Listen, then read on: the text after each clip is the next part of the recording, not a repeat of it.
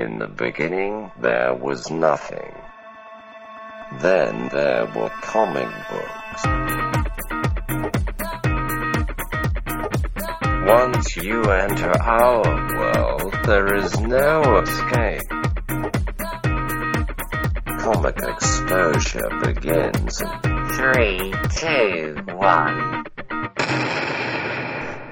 welcome to the Comic Exposure Podcast. My name is Josh Buckley, and my podcast, uh, like, what, what's the dog that's like a seeing eye dog, is the one and only Travis Rats. uh, on the Comic Exposure Podcast, we talk comic books. We bring guests on and we read graphic novels and we do like little comic book club with them. Other episodes, we shoot the crap, interview some people in comics, and uh, just talk about what's going on in the world of funny books. I like to consider us comic book journalists at this point. Comic book journalists? Yeah, I, think I we're think I think we're part of the scene now. I think we're part of the co- comic book media review scene, which is huge. Which is hu- huge. Yeah, we're we're like we're like a, a tiny like a like a, a a spit in a in an ocean. I'd, I'd say we're at least six inches. Well, you know, Six that's, inches that's, of comic that's book pretty average. That's reviewing pretty- glory. That's fine. I'm I'm okay with that. Of course, you would be. Yeah. Uh, so, this episode, we're going to talk about a couple things. We've got an interview later in the show. This is not a comic book club episode, uh, but this is a uh, a variant edition, as we like to call them. So, uh, on this variant Mm-hmm. Foil edition, we cover. had a, what Foil cover variant edition. foil cover? Yeah, it's like. Uh, Vent, vent, what is it called when it's like venticular, right? Ooh, I don't know that. way and it does one Ooh, thing. Is that what that's called? I think so, something like that. So you learn something new every day, folks. There you go. All right, so on today's podcast, let's start. Uh, you finish up Daredevil? Did you finish up I Daredevil did. season two? I, I I watched it really quick. I watched it all that weekend it came out. oh, Um, you, you binged the. Oh, I binged it. Yeah, it was it was kind of a slow weekend for me, and uh, I You're so busy. yeah. Well, I was working from home that Friday, and so working from home for me means answering emails on my couch while Daredevil's playing in the background. All right, all right. So I don't want to get too into it, but let's give me your give me your uh, your quick and dirty response, your Van Buren Avenue response to uh, um, Daredevil. Not as good as the first season. Still on its own, uh, a really great series. I like the direction it went in. I thought that it stayed true to the tone it set in the first uh, ser- uh, first season. I thought that the fight scenes uh, built upon what they did last year, and they were able to top some of what they did, even though there might have been too many fight scenes. I thought that um, the Punisher was freaking awesome. Uh, he's definitely like I think the best portrayal of Punisher I've seen, at least in my opinion. Uh, Elektra, I wasn't I wasn't thrilled with that storyline. It seemed kind of forced in there because oh, it's Daredevil. That means we have to have Elektra. I think you could have waited a couple more seasons, whatever it is, put that in there. Uh, I like the courtroom stuff. We finally got to see them Yeah. in the courtroom doing more in the courtroom. well, you got Um, to see everybody but Matt Murdock do. Matt, yeah, exactly, exactly. um, and uh, I thought that uh, Karen Page's character didn't like as much this season. W- Since when? I, I don't even know if she has a college degree, but yet she is basically a lawyer, which I'm pretty sure is illegal to without passing the bar to do some of the stuff that she was doing. And two, when she gets tired of being a lawyer, I'll just go over and, and, and write for a major newspaper and Well, get my the own newspapers office. that she like had a relationship with the guy there. You if know I mean? was a reporter at that newspaper, I would be flipping my shit. I would be like, "This bitch just walked in off the street, and she gets a big office in the corner. I'm in a cubicle Yeah, writing yeah, like I can see that. obituaries. I paid my dues. I got you. I got you. Uh, so my my my thoughts on it. Uh, I disagree with you. I think it was better than season one. I think it was better than season one. Uh, I love seeing Daredevil in the costume for the whole thing. I like that they switched the costume because he had like a weird pig face with the first set. Of co- like I, there's something squish faced about it, like a pug face. So I think the new helmet much better. Uh, I was waiting forever for him to get the Billy Club, like the one with the little thing on it Right. With a whip, and it finally came in at the end, and so uh, I was happy about that. I'm gonna agree with you. Maybe a little too many, like not too many fight scenes, but like just ninja after ninja. But it was pretty rad to watch him beat up a bunch of ninjas. Right. So you thought it was better than? See, I didn't like having him in the costume as much. Um, Oh, I loved him in the costume. I liked the uh, the kind of I liked the kind of ninja outfit he had in the first one. What'd you, I like- what'd you think of Elektra? Uh, I actually liked Elektra. I didn't like where her storyline. They juggled three storylines. They juggled the storyline of, of Matt and his buildup of being Daredevil, the Punisher storyline, and the Elektra storyline. Right? There were there were like three things, and I, I think the weirdest part is that Daredevil took a back seat in his own show. You know what I mean? Yeah. I think they did the same thing uh, with Jessica Jones a little bit for those couple episodes when you when you had Luke Cage in there. I just felt like they shoved Luke Cage in there, and I'm not really sure why, except that Luke Cage is going to have his own show. Which does not look good. I don't, I don't, I don't know. I will see. I haven't seen anything about it, but uh, I uh, Daredevil. Um, I I thought they did the Frank stuff really well. I don't really like the Colonel being the the bad guy. Yeah, yeah, yeah. It kind of came out of nowhere, but I can accept it because I think that they'll go into it if they do his own series with it. Right.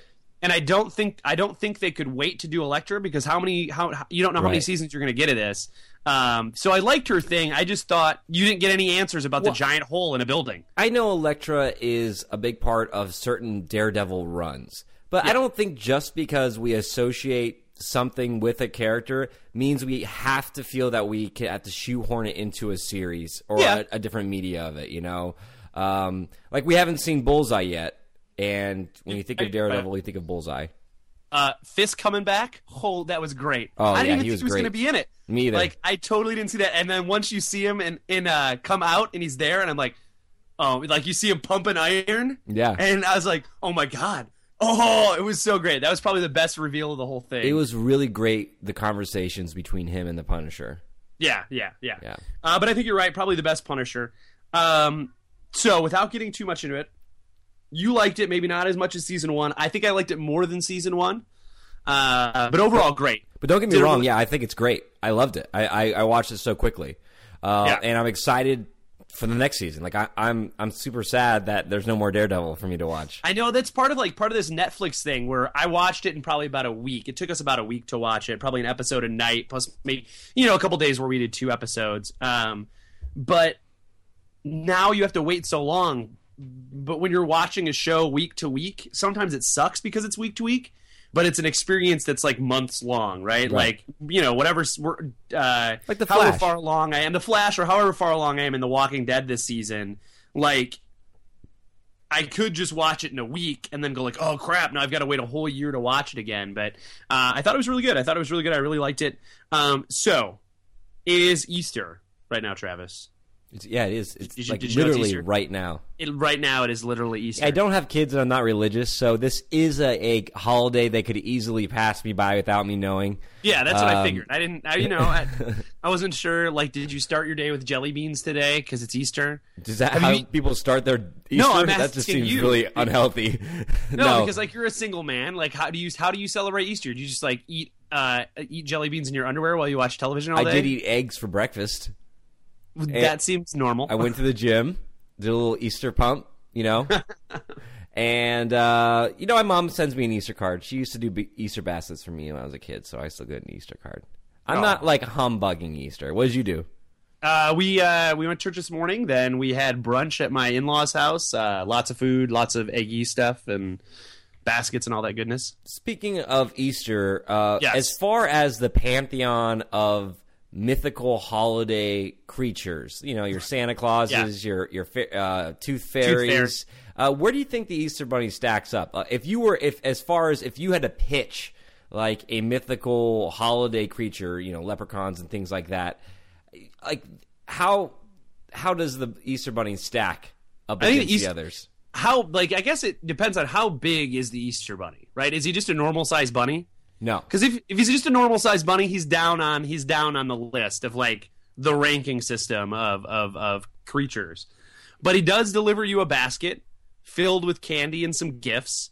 Much better than a leprechaun, who you're only lucky if you catch a leprechaun, right? The Easter bunny does his deal every day. But I'm more frightened of a leprechaun, and I think it's because of those movies. Right. Compared well, compared the to like Easter, an here's my actual problem with the Easter Easter Bunny. The Easter Bunny doesn't really. I don't understand how his power base works. He you shits know- out Easter eggs. Yeah, well, I, I don't. I'm not sure. Does he, or I- does he I don't just like throw them around like a freaking Johnny Appleseed of of, of of eggs and jelly beans? Santa Claus, there's some backstory to that, you know, different mythos. Leprechauns, you know, gold, rainbow, magic, uh, that's fine. Tooth Fairy, okay, she somehow gets What does her- she do with all those teeth, though? That's she consumes them. That's her power base. she eats children's teeth. Yeah. that's freaking scary, man. The bunny can't even talk. Can the bunny even talk? I don't know. I don't like this. I don't know. I, I don't think I, I put the Easter bunny on the lower end of the totem pole when it comes to mythical holiday creatures. I can hear. I can feel that. So Yeah. let's flip. Let's flip the script. We're All right, talking let's about talk Easter. about let's talk about Tooth Fairy some more. it's Easter. We we decided that we'd throw a question out to uh, the uh, the uh, comic exposure listening audience. We posted a couple different places. You and I talked about this. It's Easter Sunday, so resurrection. So our question that we threw out to people, and that you and I decided to talk about for a little bit today, is if you could resurrect or bring back any comic book series, team, comic book, what would it be, and who would the creative team be? Right. So I want to know. I want What did they say? What did the fans say first? What did, okay, fans say first. All right, so let me let me pull up. So I've got a couple of them here. Uh, I just had it, but now I don't have it. Isn't that good? That's quality stuff. One second. No. I guess, I, guess right, I can go first if you're looking. Yeah, you it. go first while I look for these. Here's the thing. Josh. Uh, I've seen your post, um, Okay. and you really picked two things. And the problem is because one of them is very close to what I would pick. Okay, so I just want. Let's hear yours then. Let's you go first. All right, and then I'm gonna can go first. I'm gonna I'm gonna take it since you have uh, a couple options. So Okay. I went back and forth on this, and I originally had a different story, but I was like, ah, you know what? Maybe I don't want to see that. It was pretty close to Josh's Superboy pitch back in the day, so I switched it around and I went to resurrect the comic book series Kazar by Marvel. You want to go Kazar? I want to go Kazar. now, hear me out on this. okay. And I'll give you my team in a second. Kazar, for those of you who are uninitiated to cool comic book characters, is Marvel's Tarzan. He lives in the Savage Land. The Savage Land, as we all know, is a world that exists under Antarctica. It was put there by aliens. It's a jungle world where dinosaurs exist and there's talking reptiles and all manner of beasts. And Kazar is an orphaned English boy uh, that was left there. Now, there's two different versions of Kazar in Marvel. One was from like the 1930s Timely Comics, um, and his name was Kazar, and he was basically you know a Tarzan character. And uh, then uh, Stan Lee and Jack Kirby repurposed them for like the night the X Men 1960s.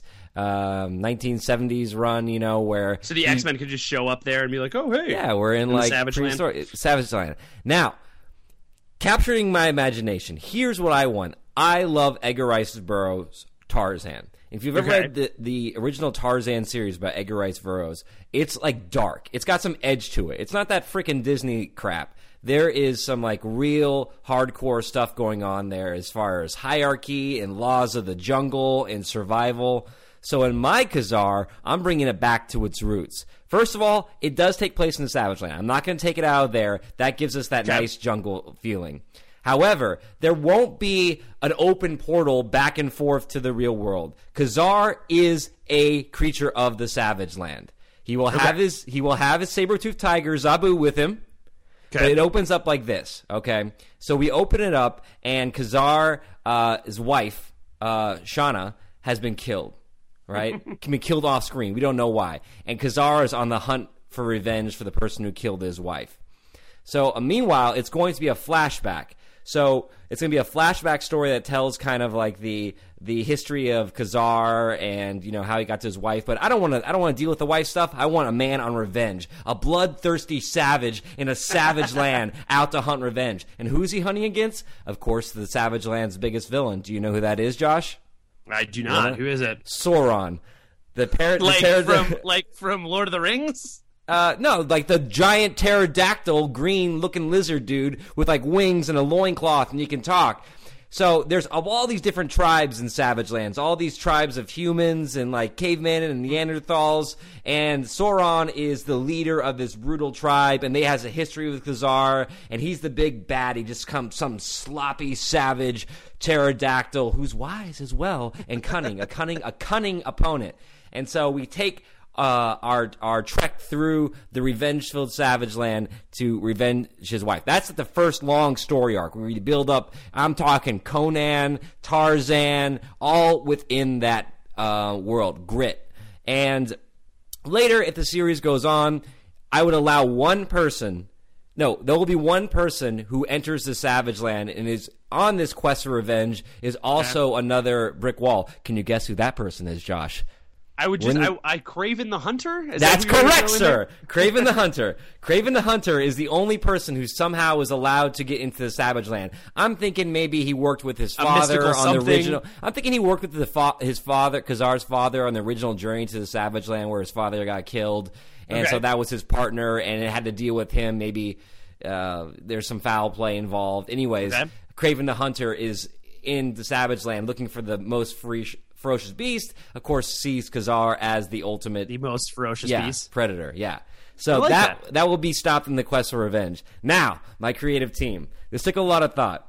So Okay. let's go with uh, who you want to write first, writer or artist? Give me writer first. Okay, writer. I want I want a guy who's familiar with Marvel. All right. I want a guy who's f- familiar with Marvel, has worked in Marvel, but at the same time has an independent sensibility, so he can take that the the feeling of Marvel, make it his own, make it independent. So I'm going Rick Remender on this. I'm Okay, going Rick, Rick Remender. Remender. He has he has he has familiar, familiarity working in the X world with X Force and you know all those uh, titles. Hmm. But he's also written like Low, Tokyo Ghost, um, Fear Agent. So he knows how to create his own world, and he's got grit. Right, he, he he's not afraid to go dark places. He's got snappy dialogue. I, so I'm going Rick Remender on this as as my choice for my artist. Uh, this was tough. I wanted some. I really want the jungle to be a part of this too. So I was thinking Mm-hmm. someone who has good backgrounds, but I also want it to be kind of sketchy as well. So, So I went Sean- Sean no, Murphy? No, I did not go Sean Murphy. I was uh, recommending Sean to, to Tokyo Ghost team. No, I went Rafael Albuquerque. Oh, Uh, good. Rafael Albuquerque, uh, probably best known for um, American Vampire. His run on that with Zack Snyder. you know, he's he's taken over Batgirl. Is he? They That'd just announced. Uh, they just announced DC. Um, the DC panel they did at. Uh, oh crap! Whatever. WonderCon that he's going to do the art for Batgirl. I saw some of the sketches of Batgirl online. Now that I'm thinking of it, yeah, that makes sense. I, I mean, I like it. It's an interesting take on it. Um, I want him because I, I like he leaves the lines in there, like we talked about Sean Murphy. Yeah. I like that style, and I also want it to be gritty as well. Colors.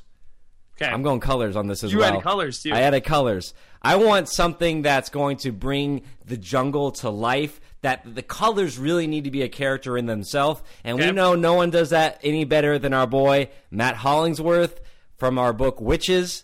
You know, he's able to like Uh-huh. set the tones of that. He works with dark colors. He can bring out those greens of the jungle with Rafael Albuquerque's uh, sketchy lines. I think we got ourselves a winning team here. Ooh. Covers.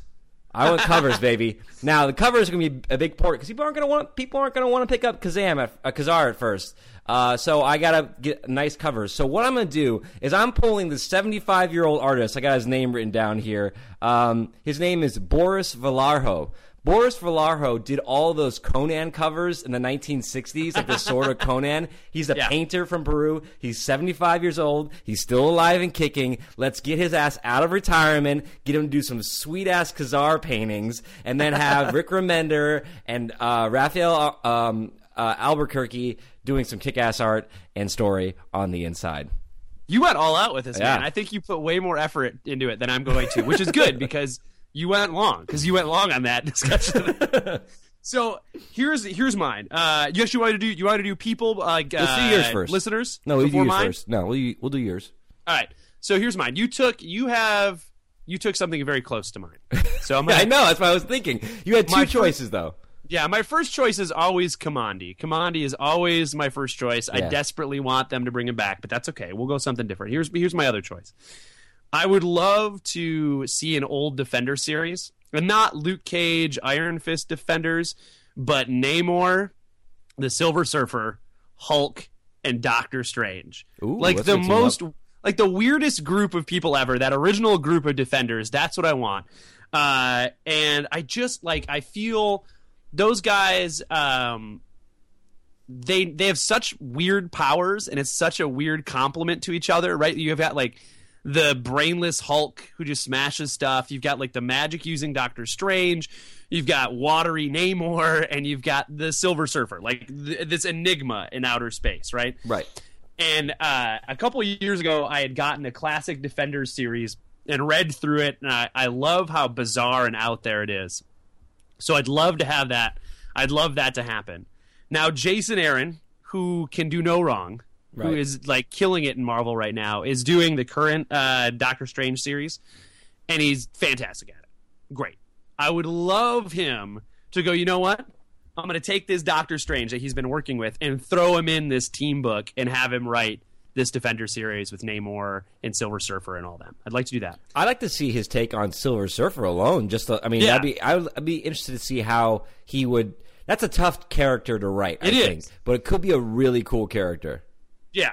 Uh, and then for art, uh, I'm going to take an indie artist, uh, Nick Patera or Pitarra. I'm not really sure how you pronounce it.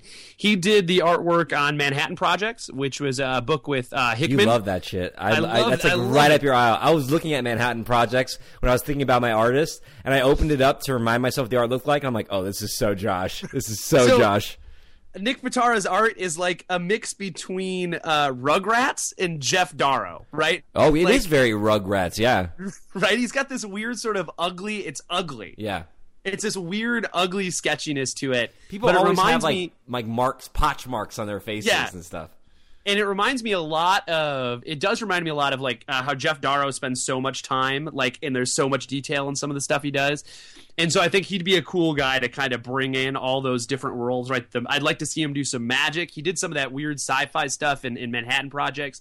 So i'd like to see him run with that and just do this bizarro crazy you know this real 60s 70s psychedelic defender series with those guys. I think that'd be good. That that's my pick. That's my pick. I like it. Yeah. Now, uh, who would you get to do Kid Kamandi? Kid Kamandi, um, you know what? I had, I had talked about. I put it up online. I said I'd want uh, Hickman to do it because Hickman has done some really kind of bizarro out there stories, and I'd, I'd love to see him run in that world. He'd make Uh, it like and- humorous too. I think he could make it humorous. He could take it. Yeah. Would you take it in a humorous route, like a like a goofy take on it? Like what would No, your I don't want a goofy. I don't Yeah. want a goofy. I want it like as bizarro as possible. I really want someone to run with that with that world uh, that that Kirby made. Uh, and then on art, uh, we read um, uh, Apocalyptigirl Mhm. by Andrew MacLean, and that's who I'd want to do the art on it. He kind of has this sort of uh, this vibe of um Mignola, right? So I'd, I'd like to see it's kind of this really cartoony take on it. He's like his Headlopper series on Image right now. I love it. Mwah. It's beautiful. Uh, so I'd love to see. I think that pairing would be kind of cool to see that happen. Also, who had a pitch for Kid Kamandi?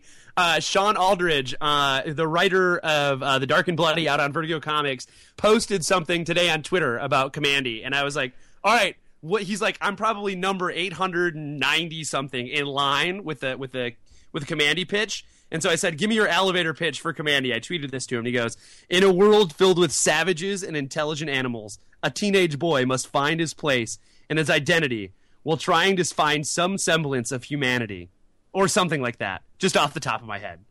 And I said, and he said, and more or less, it's about what makes us human. And I said, all well, and, and I tweeted him back. I'm like, all with the help of a humanoid dog named uh, Doctor Canus. and so How would he feel about doing a Kazar title? I, I'll, I'll tweet him out. Tweet him that. about- you know, say, listen, Kazar?" Kid Kamandi's off the table. We don't have the rights to it, but we can get you in the Marvel writing a Kazar book The with the same book. elevator pitch. You change that dog to a freaking saber-toothed tiger, and you got some dark and bloody, dark and bloody, dark and bloody. you know how it is. We've got we've got some people in the internet verse who've got some stuff for us they'd like to see happen. So Hit you want to hear what they've got? Hit me. Here's what we got. I got uh, Ryan Manook, Ryan Manook, Manook. I don't know The how you say it. The Nook The, stuff. the Nook. so What's all Ryan, Ry- What's old Rye Dog got? Rydog wants to see a uh, a, Bre- uh, Blue Beetle series. Uh, Jamie Oh. Reyes Blue Beetle series. Okay. Pre new pre pre new fifty two.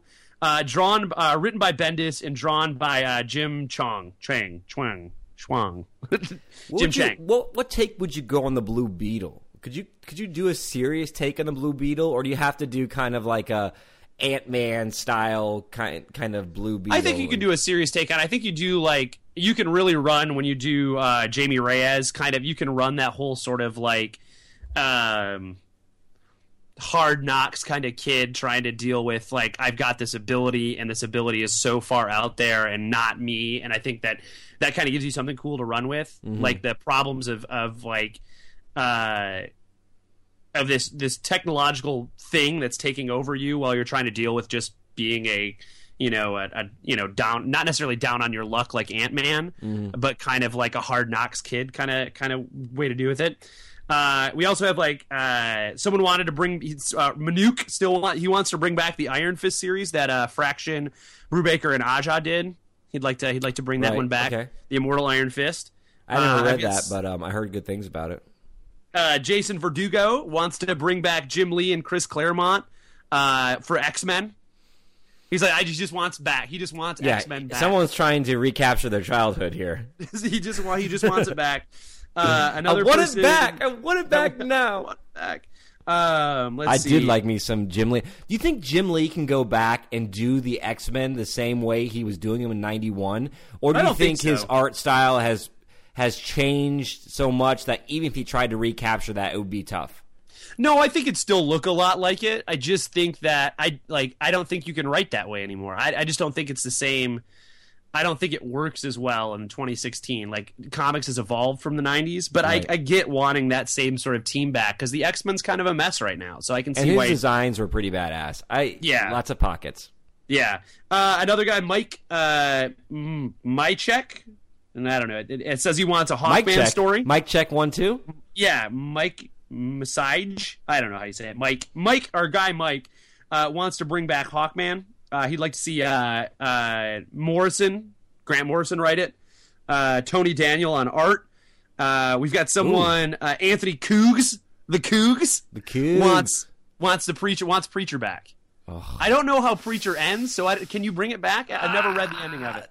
I, I, you know, it's a near and dear to my heart, and of course, I thought about it for resurrecting it for my title, but it's one of those things where I was just like, I just, it's so. I, I, I, so sacred to me that I just I don't want anyone fuck like it's what they did with the Watchmen. Remember when they they redid Yeah, they brought back yeah. the Watchmen and they Before got some good reviews. Uh, but I'm just like leave it leave it alone, leave it alone. I'm with you, buddy. I, I I'm with you. I want to see it. Is this Cougs? I Yeah, want to I want to see it too, Cougs. But some some things once re-seen can't be unseen, and uh, I'm hoping to scratch my preacher itch with the series coming out. I got two more to do quick, and then Yeah. we'll pitch to our interview to end it up. So we got CJ Valenzuela says she wants to bring back uh, the Amazing Spider-Man team with Todd McFarlane on it. She Mm-hmm. wants like the old that '80s '90s kind of Todd McFarlane run on uh, on Spider-Man with Erik Larsen. Uh, when when they like, she said uh, like issues 300 to 400 of Spider-Man. She wants to bring that stuff back. That would be her. She'd like to resurrect that team to do that again. Uh, and then I've got uh, our buddy Brent Jackson, Scrappy Don't 27. Oh yeah. Brent Jackson says he'd want a Werewolf by Night series. He wants Scott Snyder draw, uh, writing it, and then Declan Shalvey on art. And Declan Shalvey is the jam. So anything you would write, I definitely, I definitely, I definitely check out. So there, there's our. There's uh, some good ones in there. There's some yeah, we got some good there. stuff. Some serious resurrections, like just give me back this this chunk of nostalgia, Yeah. and then some. I want to see. I want this brought back Yeah. with with new stuff. So Well, it's like it's like what you know when you go into the Lazarus pit and you try to resurrect something. You can put something that you loved in there, but when it comes out, it's not changed. gonna be the same. It's yeah, changed. It's gonna be different. Are you watching the Arrow? Is that what's going on? so I uh, bet the Lazarus pit is in everything now. I, I love the Lazarus pitch, uh, pit. It's a fantastic device. It sounds like they're going that way in Daredevil season two too. Is like their their Marvel Lazarus pit. whatever that whatever that giant Yeah. uh, pot is. It's like a giant vase. We gotta Put get Elektra Le- in there. we gotta get Elektra back somehow, right? Put the blood of some junkies in there, and she'll come back. It'll be good. We got we got an interview, man. Like this, we got an interview. So packed up. We got, what, I- what we got? Who we got? Who we got We got the, uh, so Alex uh, Schumacher is going to be on uh, is on the show. So I, I interviewed him about a week ago uh, to talk about some of the work he does. He's a cartoonist, uh, an artist. Dude's an all around Renaissance man. He writes some short stories. He does some poetry. You name it. He he's like uh, like pounding the ground, making it happen. So uh, we had a, uh, Alex Schumacher on. You can find him on Twitter at AJ Schumacher Art. Uh, he's uh, I brought him on to talk about uh, one of the pieces of work he's doing is uh, decades of inexperience, uh, kind of like not quite a comic book, but an illustrated prose. I guess is the best way to do it. There's like some straight up prose with some illustration with it. He pitched it to me as like uh, adult storybook. like an adult picture book. I, I guess I would do it. Uh, I really enjoyed reading it. I went back and read it. Uh, I, I had him on. We talked about it. We're going to talk about it a little bit. Uh, and then he has a uh, he's going to have a um, a Kickstarter coming out. Uh, he's doing a book with Underbelly Comics uh, or Underbelly Press. I can't remember. It's uh, I say it right in the interview, so you see that one. Uh, and it's called The Guitarist. So it's like uh, I saw some pages from that. It's like- looks pretty like- crazy. yeah, like Elvis splitting stuff. Yeah, with, uh, it's- it's with pretty zany. Guitar. Yeah, it's pretty zany. It looks good. Uh, so he's on the show. We're going to talk to him for a little bit. Uh, so let's pitch to the interview. Here it is. Three, two, one. All right, uh, we've got an interview here today. We've got Alex uh, Schumacher. Right? Am I saying it right? That is right, sir. All right, Alex Schumacher is here with us today. He's going to talk about uh, some of his his upcoming work, some work he's got out right now, and uh, I'm going to kind of give him the the third degree about being an uh, an independent comic artist. So is that is that cool? Can we do that? I'm married. I'm used to the third degree. All right, me too. So Fantastic. All right, so Alex, I wanted to start really quick. Um, you had sent me a couple things. I looked at some of your stuff, and, and I wanted to start with uh, you've got something coming out called The Guitarist, right? Yes. So now, is from what I've gathered from it, it's like an Elvis-looking dude who kills a bunch of people with a guitar, or at least that's what I see. What I like to kind of give the elevator pitch. yeah, like, give me the elevator pitch. It's like, well, and, and I know the writer has a different one, but mine is like Captain EO meets uh, Mad Max, and if Max was played by Chuck Berry, that's what you would have in the guitarist. So it's sort of yeah, this rock and roll fantasy epic. well, I'm in. I'm in. I like, I like that. Fantastic. Captain EO has got to be the the like if you go to Disneyland and you didn't sit through Captain EO, you have to. Like it's an experience all its own, you know? It's a rite of passage. It is. It is. So you've got this this uh, this one coming out. Um, you sent me a couple pages to look at, some preview pages, no dialogue on them yet. Mhm. Now I believe I saw some ninjas and some Vikings. Am I am I right on this? You are right in that it's it's going to be kind of batshit crazy. Uh, I'm, I'm working on it with a guy named C.W. Cooke. He's Okay. a writer. Um, I don't know if you've heard of it. He he did a book called Solitary that came out last year from uh, Devil's Due. Uh, he's got a couple other things coming out. He's doing the Joan of Arc book for um, Big Dog Ink Hmm. So he's, he's got a lot in the in the can, which is pretty cool. And we kind of just get together and talk about all the insane stuff that we can come up with and sort of throw it in there. So it's uh, it's kind of a melting pot of, of crazy shit. Well, you know, looking at looking at it, I, I'm a I'm a big kind of like cartoon fan. Like I love cartooning. I'm gonna say if if I had to pick a style of, of comic book art, if it if it falls towards cartoony, it's on the good spectrum for me. Like that's that's the kind of stuff I like. And so I really dig, I really kind of dig the real kind of cartooning work that's going into this. Um, and it's it works for how, at least from the pages you showed me and what you've kind of said here, the the batshit craziness of it. Um, that it looked really rad. The coloring. There's one page where you showed me where like he's like melting people with his guitar, Yeah, and the colors were the colors on that page were fantastic. It just looked it looked gorgeous. yeah. That's a that's the guy named Jeremy Kahn, which we have along on the crazy train with us, who's who's doing a kick-ass job on it. Awesome. So is the the book's all finished and you guys are set to kickstart it, or are you guys still in the process of wrapping it up while the Kickstarter is going to happen? Yeah, we're, we'll have about a quarter of it done. It's going to be about a hundred pages Ooh. Graphic novel, so we got about a quarter of it done. Um, CW's written the whole thing. That that guy's got his shit together.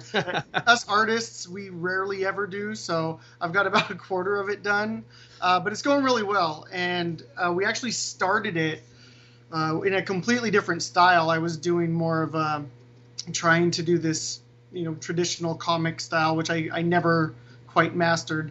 And I had been doing some storyboard stuff and working on some animation pitches with an agent.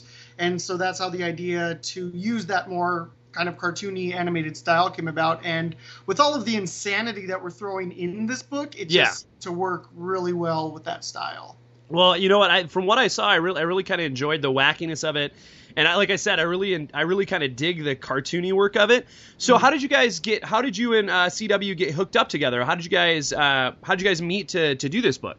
Oh man, it was years ago. You know, the the funny thing about the internet now is you have all of these friends all over the world who you've never actually met. Yeah, face yeah. face. Like nobody you know is actually real. I mean, he could be like a 45 year old woman with emphysema for all. I, I mean, I'm sure he's not, but The power Um, of the internet, man. yeah, and it's it's fantastic. So you get to hook up with these creators who otherwise you may never meet and never work with, and we um, we were part of a collective that was years ago that was being put together by this guy, and he was looking to do his own comic book universe, which just never went and, and kind of folded before uh, he got going with it. But CW and I were both members of that. I think that's where we ended up meeting, and and then we kind of started talking on the side and realizing, you know, a lot of our interests, like you know, Madman by Mike Allred and. Uh-huh. and you know, crazy spaghetti westerns. A lot of our interests were really uh, uh, similar. So we decided we wanted to do something together, and this has been in the making for couple years, and now we're actually getting to do it, which is really cool. Awesome. So, uh, how did you guys get hooked up with Underbelly? I, I, you know, a Canadian, a Canadian publisher. Yeah. Uh, you know, I, you know, they're they must be really polite. Yes. They must be really polite. Oh yeah, I was gonna say none of the Americans would have us. We had to go to the north, where they went, "Okay, Yeah, we can do that. You know. you're all right." uh, having been from having having grown up in Michigan, like next door neighbors with Canada, they are awfully polite. They are awfully polite. They are, which is, you know, on one hand, it's nice to have a comic book company who wants you, and on the other hand, you're going, do they just accept every you know, schmo that goes, here's a book? Uh, so, how'd you guys get hooked up with that? How'd that how'd that work out for you guys? Well, CW and I, I mean, just pretty much like everybody else in the comics industry, we were sending our pitches everywhere. Yeah. and getting turned down everywhere. And, uh, you know, we're just pertinacious, pig headed assholes, not going to give up. And Underbelly was on board from the get go. Awesome. Yeah, and they they actually accepted it even when it was in, in the older style, which looked really shitty. But they were totally. I mean, I think they dug the story and the concept, and so they were they were on board, and they're letting us do it exactly how we want to, which is which is very cool.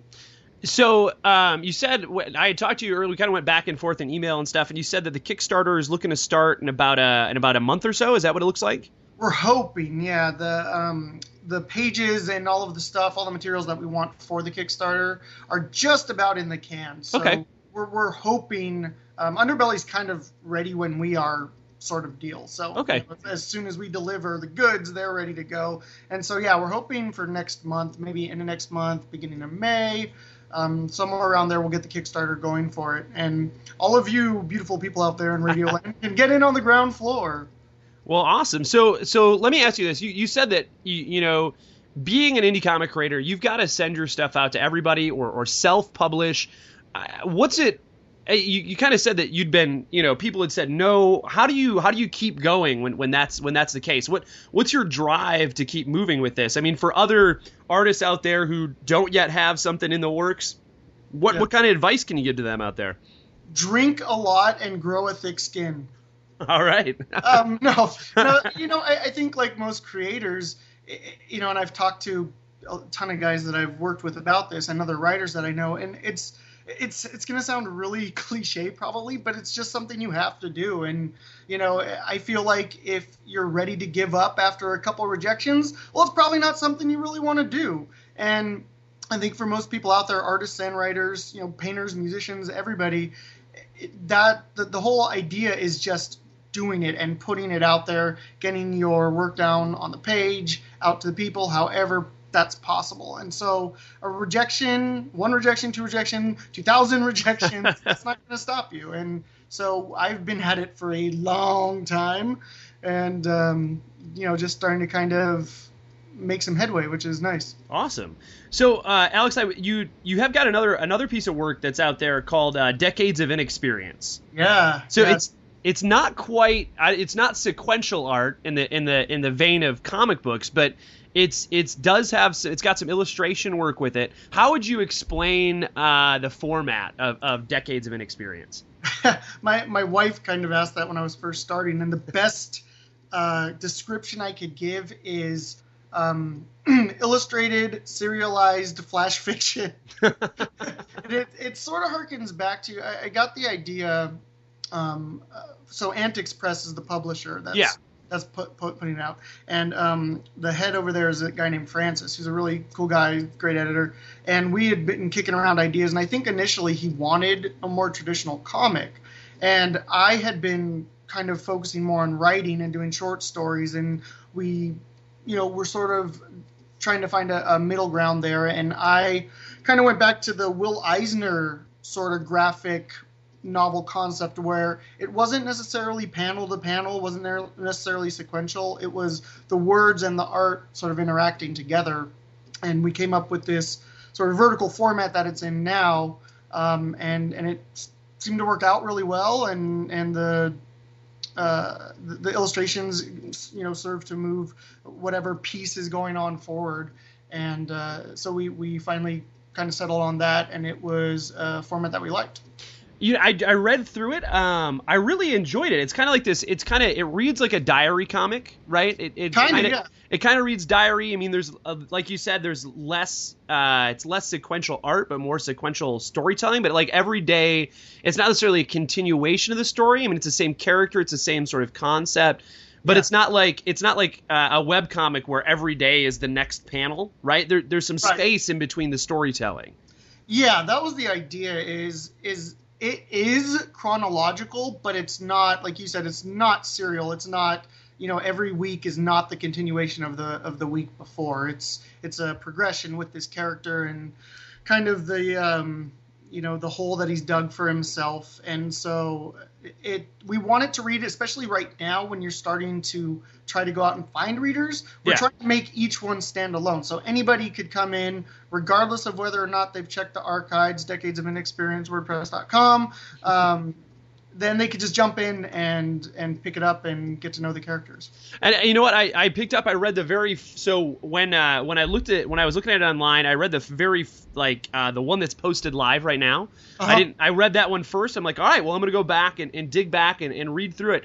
And it was a it's a fun little read. I really like getting through it. I'm kind of I'm looking forward to seeing what happens on and off. So the main character is uh is it Luke? Is Luke Carlin, right? Carlin, yeah. And so there was literally no more thought into that than Luke Skywalker and George Carlin. I was gonna say I was I was gonna ask if it was if it was George Carlin was your thought process on Yeah, that. it totally was. And then, you know, it's funny because I, I just hate the idea of sitting there and thinking of names. And so I generally tend to come up with them very quickly. But, you know, it works for this guy. So, So I, I was wondering, where does your uh, what kind of influence do you have for a work like Decades of Inexperience? It feels a lot like a diary comic, but it's is it how autobiographical is the story of Luke? um, it's definitely semi autobiographical. Uh, I like to think of Luke. Um, so I'm, I'm 35, Luke is 34. But I like to think of Luke as me at 29. Okay. kind of y- you know finding yourself in this place of adulthood but not really being an adult and kind of trying to navigate those tumultuous waters a bit and um, so I, I had been reading a lot of stuff by like um, uh, you know Selby Hubert Selby Jr. and Denis Johnson and Richard Price and John Fante so like older novelists sort of the uh, the the realism novelists and I really loved that emotion and that relatability to those stories. You know, it's not these extravagant, highfalutin fantasies. It's it's just real life. And yeah, so it, it does read, you know, like a- like a you know, it's a real life kind of like average Joe kind of guy, a little down Yeah. on his luck. It reminds me, I mean, if if I could like American Elf, if but it's not an elf, you know what I mean? Like yeah, so- I, yeah. I love James Kochalka, and uh, it's definitely also inspired by a lot of the indie guys that I discovered kind of in my twenties, like Joe Matt, who does Peep Show, or uh, uh, Seth, who does Palookaville. yeah. you know, there's obviously like Harvey Pekar who does American Splendor, and uh, uh, you know, a lot of those guys um, discovering their work definitely pushed me towards that as well. So I'm gonna I'm gonna ask you something. and This this might be depending on on your on your on yourself. This might be inflammatory or not. It, it's a little. It. it's a little. It reminds me of. Uh, it it's like if there was a webcomic about Dante from Clerks, almost. If that if that makes sense. Like Yeah. there's there's, Yeah, there's I like mean, a I, Sorry. Uh, there's like a real sort of like Kevin Smith kind of like uh, lovable loser kind of like character who's in the middle of it all. Yeah, and I think you know, like a lot of the novelists that I was mentioning, and the and the the underground cartoonist Yeah. guys strove for that as well, because you can't just have an asshole who's a fucking asshole all the time, because nobody's gonna want to read that. Yeah. So you've got to have you know some aspects of this character that people can either empathize with, or you know maybe sympathize with that character a little bit, or feel bad for them. So yeah, I- think that's that's a fair thing to say, because Clerks, you know, when when Kevin Smith made that, he was still you know writing well. So I think he was definitely a little more connected to uh, that side of life, and, and I Yeah. love Clerks, so that's not inflammatory at all. All right, I would like I was I was talking to my wife about it before the show, and I said, you know, it kind of reminds me a little bit of Clerks, and she's like, you should ask him what his influences are before you tell him it reminds you of Clerks, because maybe he's not gonna like that it reminds him of Clerks. No, and, and you know I think with any kind of art, if it reminds you of it, then then it's there, regardless of what my intention Yeah. was, my my influence was. If that's what it reminds you of, then it's obviously there, and and it's certainly a part of my artistic trajectory. Is you know the first couple uh, Kevin Smith movies, so I'm sure that's ingrained in the DNA somewhere. Um, so what are what? So you said you might go ahead and uh, there's thought of maybe a a print collection of it. What's your I guess Yeah. what's your time frame? What how long do you want to? I mean, some of these webcomics have been around forever, right? Sure, yeah. what's what's your trajectory on this? What are your what are your plans for decades of inexperience? Well, we're in the sixth month now, which I know doesn't sound like a lot, but it's gone pretty quickly. Yeah. So, so I think we're thinking maybe maybe the six month mark, maybe a year or so. What we're doing is we're looking into possibly um, partnering with a little more of an established publisher and putting that together. So we're, uh, it'll be, and then the way that it's going to be collected is what I like to call kind of an adult picture book. Yeah. So so it's not going to be the vertical format, obviously, because that would have to be uh, reduced, probably to the point where it's not readable anymore. Yeah. Um, so I've been setting them up. Sort of each um, installment every week is about four pages of this, you know, sort of adult picture book, because it's certainly not for children. No, no, definitely not. There's too much drinking and masturbation to be a children's Yeah, book. Definitely. definitely. Um, so That's pretty much what the, the comic runs on is drinking and masturbation. well, that's what America runs on, I think. I'm Yeah, I think sure. it's relatable. That's what I'm saying. So you've got you've got the guitarist you're working on. You've got decades of inexperience you're doing. What Yeah. else you got? What else you got going on, man? Um, well, there's, an, there's another project kind of in the works with another writer that I don't want to talk too much about. Okay, I understand. But but it's sort of it's sort of a throwback to like Zap Comics. Okay. with R. Crumb and stuff. So really going for that, I, I guess underground. I hate using that word, but but that sort of feel, the alternative feel a little bit. Uh, Yeah. And on that, um, there, there's some animation projects possibly um, in, in the offing. And and then some sort of just illustration work that I've been working on for some magazines and stuff too. But definitely going forward with the guitarist and decades of inexperience is gonna keep going until I, I have no more drinking or masturbation stories to tell, which I doubt that will ever run out of fuel. Um, yeah, and then and then some yeah some more comic stuff and and maybe some more writing uh, projects as well. So how do you how do you as a as an artist how do you dr- how do you juggle? I guess as an artist, like you're. I, you're like a renaissance man, Alex. I, I, I found some poetry of yours. I found some, you know, some short stories. And uh, it said you're you're working on like a novel. You've got Yeah. this going on. How do you juggle it all, man? What how- what do you? When do you sleep? When do you sleep? Well, Josh, you don't. um, i- yeah, it's it's a tough balance, man, because I, I work a full time job too. So i- it's just about, and I'm terrible. I'm, I'm like one of the least organized people in the entire world. but but you have to do that. You have to carve out that time, and you have to, you know, guard it to the death. You just have to make sure that even for five minutes a day, you're you're planting your ass in the chair and putting something down on the page. And as long as you do that, you know, it, it may not come automatically, it may not come quickly, but you will have something produced at some point. And you know, because yeah, you have to make time. Like I said, I'm married. Uh, you know, I love spending time with my wife, so we need to do that. And I have a ton of other projects, and I have a day job. So yeah, it's definitely a juggling act, and um, you just have to work at it. Well, I, you know, you said you said earlier like it if if a little bit of if something getting in your way is going to stop you, then maybe maybe it's not for you. And it seems like you're kind of you're plugging away at, at kind of making all this happen. And you know that's that's really cool to see as someone who's like a, a, a lover of comic books and I, I, call myself like a professional doodler because that's all I got, right? Like I am. That's what I call myself. like I love to doodle, and there's there's kind of this this thought process for me, like yeah, you know, maybe I could maybe I could do something, and then for me it's like I don't know if I'm, I don't know that I want to carve out the time, and so whenever I see someone doing it, you know, on top of on top of the day job, on on top of like family stuff, you know, like like kudos, man. You're you're you're doing what what a lot of people I think wish uh, regardless of you know how much you've got out there, I think you're doing what a lot of people wish they could do. Yeah, thanks, man. Um, yeah, and a lot of it, it, can be attributed to just networking too. I mean, it, it is putting in the work and getting you know something to show people because obviously networking isn't going to mean a fucking thing if you don't yeah. have anything to, to put online. But you know, I had the opportunity to live in the Bay Area for a little while, and I was involved with like the Cartoon Art Museum up there, which is very cool. If nobody out there has ever gone, you should go check it out. Um, the National Cartoon Society up there. I went to conventions with them and met just a, a, ton of publishers. So that's a lot of what it is too. It's you know it's multifaceted. It's a it's a fucking hydra, and you have to you have to kind of battle all the heads at the same time. Yeah. But, was, oh, sorry. Oh, go ahead. Go ahead. No, I was just say, but but that's that's what it takes, I guess. Yeah. So as you're um, as you're getting yourself out there as an independent comic artist, as an independent artist, uh, as an independent writer, uh, what what are you what are you doing to to? You said you were doing some networking. You used to go around at these convention stuff. What do you what do you do? Aside from Twitter, that's how you and I got got together to talk about all this. What yeah. are you doing out there? How do you market your stuff? What what are you doing to get it out there?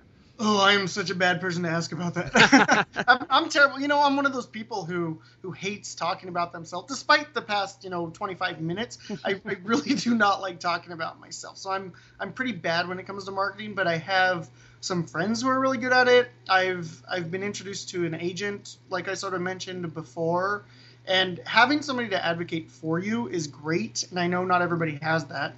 So yeah, just getting uh, you know yourself on pretty much every social media platform because there's just a metric shit ton of them at this there point. There are. And you know, you got to get yourself on all of them, I guess. You know, get yourself on Instagram, get yourself on Tumblr, get your definitely get a website. But that that's one of the biggest things is having a personal website too, or at least a portfolio site. Yeah. Uh, and get involved with groups. There's there's tons of writers and artist groups.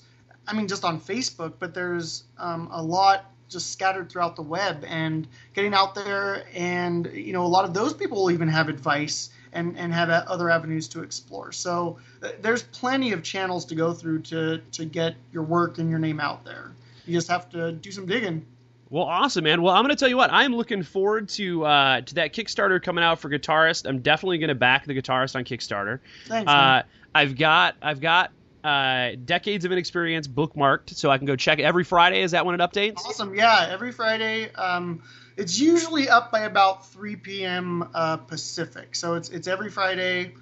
Um, we haven't missed one yet, so hopefully we're not going to start. and yeah, hopefully we'll have that in a collection at some point in the near future too. But well, definitely go to anticspress.com every Friday. Awesome. So, uh, Alex, is there anything else you want to plug before we, we before we wrap up here? Anything else you want to talk about? Um, I think you covered it all, man. You're, you're you did your research. I appreciate that. I, I try, man. I try. All right, so you oh, can. Oh, but you can go to alexschumacherart.com and see some you know works in progress and some uh, past work as well. All right, I was just going to plug the Twitter so they can find you at AJ Schumacher Art, and they can probably find all the links to everything you've talked about there if they're if they're on the Twitter. Um, you can go check out Decades of Inexperience. I'm going to tell you to go read it. Uh, it's like a nice. I kind of I'm, I do not know how I'm gonna deal with waiting for Fridays now, man. I like spent I spent my uh, I spent a day over the uh, like on Saturday. Just I sat down, I broke out my iPad, and I read through it, and I was like, that's pretty good. So now I've got to wait. I've got to be a weekly reader. It's tough not trade waiting, you know. no, that that's good. Though. That's that's what we want. We want people hanging on and you know chomping at the bit. Awesome. So I, I, appreciate you saying that. Hey, thanks, Alex. Alex, it was it's awesome to have you on the show. Uh, I appreciate it. Uh, and thanks for being on, man.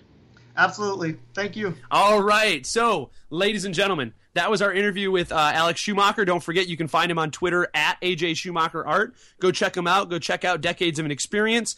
I'm going to tweet out when Don't the put. Jay. Don't put Jay Schumacher in there. Otherwise, you'll be tweeting Joel Schumacher. No, it's AJ Schumacher. AJ Schumacher. So, so we don't. You, what if you want to talk to him about Batman? You're sad it. about Batman v Superman. I'm sure you- AJ will talk to you about Batman as well if you tweet him about Batman. He might. He might. So go check him out, uh, and uh, go check out his Twitter. And once that uh, Kickstarter hits for the guitarist, I'll pimp that out so you guys can check it out. I think it's gonna be pretty cool. I'm definitely backing it because it just looks ridiculously zany.